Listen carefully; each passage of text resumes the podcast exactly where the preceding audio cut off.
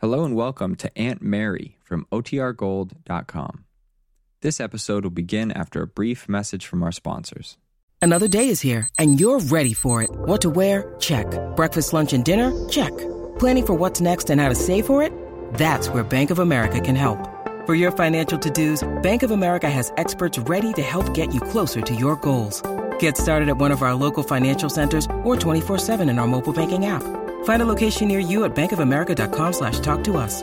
What would you like the power to do? Mobile banking requires downloading the app and is only available for select devices. Message and data rates may apply. Bank of America N A, member F D I C. Now for our story. The last time Jessie Calvert and her lover had talked over their plans, Brett had complained that he was always the one who must take the initiative. He pointed out that although Jessie often said she was tired of waiting, she always backed down when he suggested a means to hurry things up.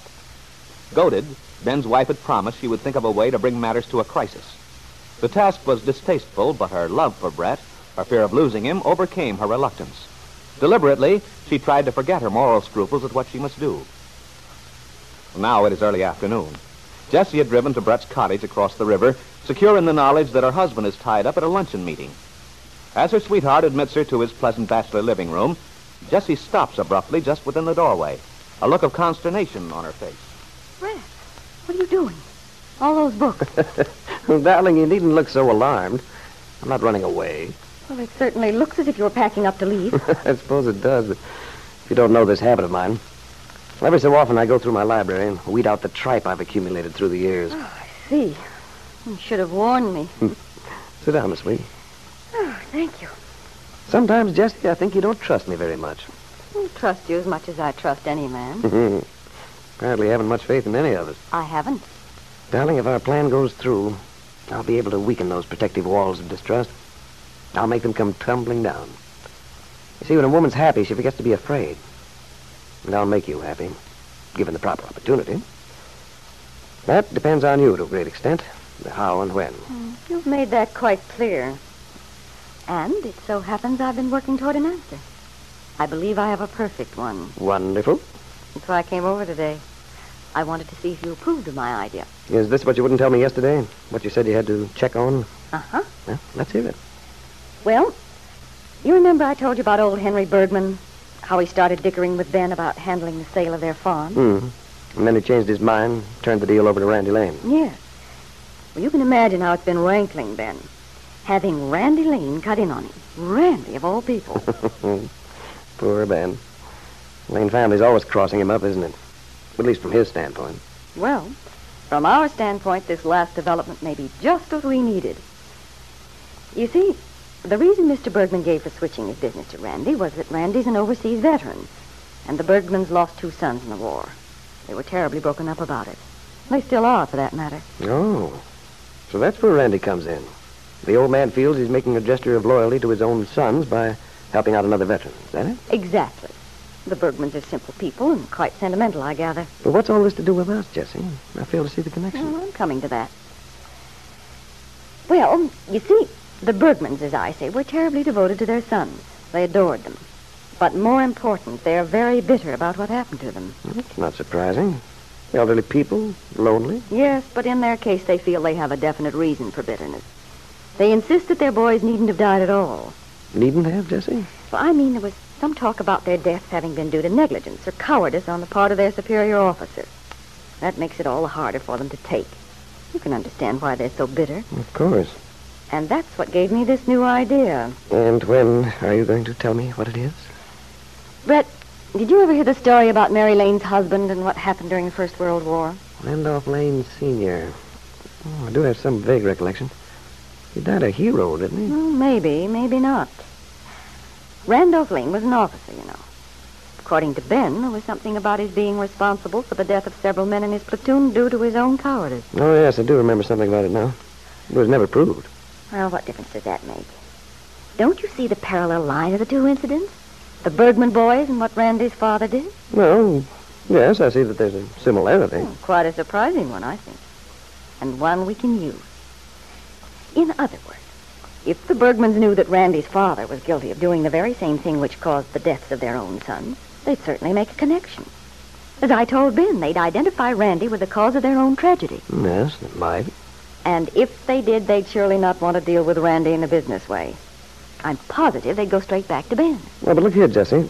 Isn't that story about Randolph Lane Senior pretty much of a dead issue? I haven't heard it mentioned in years. No reason why it couldn't be revived. No. Of course, as I've said, we don't know whether it's true. True or not. Ben brought the story home from France. But it doesn't really matter whether it's true, so long as the Bergmans believe it. I should think they must have heard of it and forgotten it with everybody else long since. In which case, there's not much value in digging it up again. I mean, if it meant anything to them, they'd have made the connection themselves. Apparently they haven't. Well, I very much doubt they ever heard it, Brett.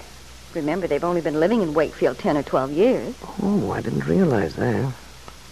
Then by the time they got here, the Randolph Lane incident had been dead and buried, huh? I never would have remembered it myself ordinarily. But when I got to thinking about the Bergmans, somehow it came back to me. The main point I'm making is that if they were to find out about Randy's father and take their business away, I'm sure Randy would soon know why.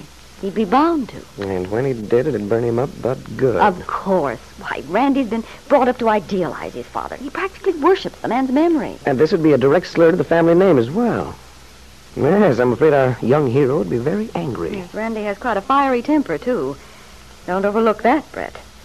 I told you about the day of Kit's trial. I'll swear he was within an ace of striking Ben then and there. Yes, I remember. And that would be his first impulse if he thought Ben was slandering his father. Why, he'd go hot-footing it over there to have it out with Ben. At which Ben would fly into one of his rages and... Darling, you're a genius.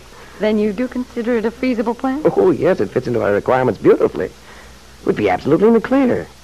A row starts between two men with a strong mutual hatred over a, over a business deal. The older man, unfortunately, has a bad heart. He uh, has an attack, and well, things like that happen quite often. Only this time, my clever girl, you're the power who pulls the strings. You're from a safe distance. Yes, the more I think about it, the better I like it. Well, I'm glad you do. Oh, I'm proud of you, darling. In fact, I, I believe I'll reward you with a kiss. Jessie.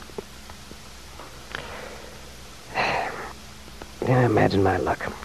Finding a woman as lovely as you, who also has brains. Oh, Brett. Oh, sometimes I wish I didn't. Surely you haven't found intelligence a handicap. Oh, I don't know. Maybe I'm too sensitive. But I can't help it, Brett. When I think of Ben having an attack and then the medicine not being... Oh, it makes me feel horrible. Ben reaching for the medicine bottle, expecting relief from the pain and... Jessie, if you'd only be realistic. Besides, aren't your conscience pangs somewhat premature? Or did you keep your promise? Yes, I kept it. Really? Really. I exchanged the medicine bottles this morning.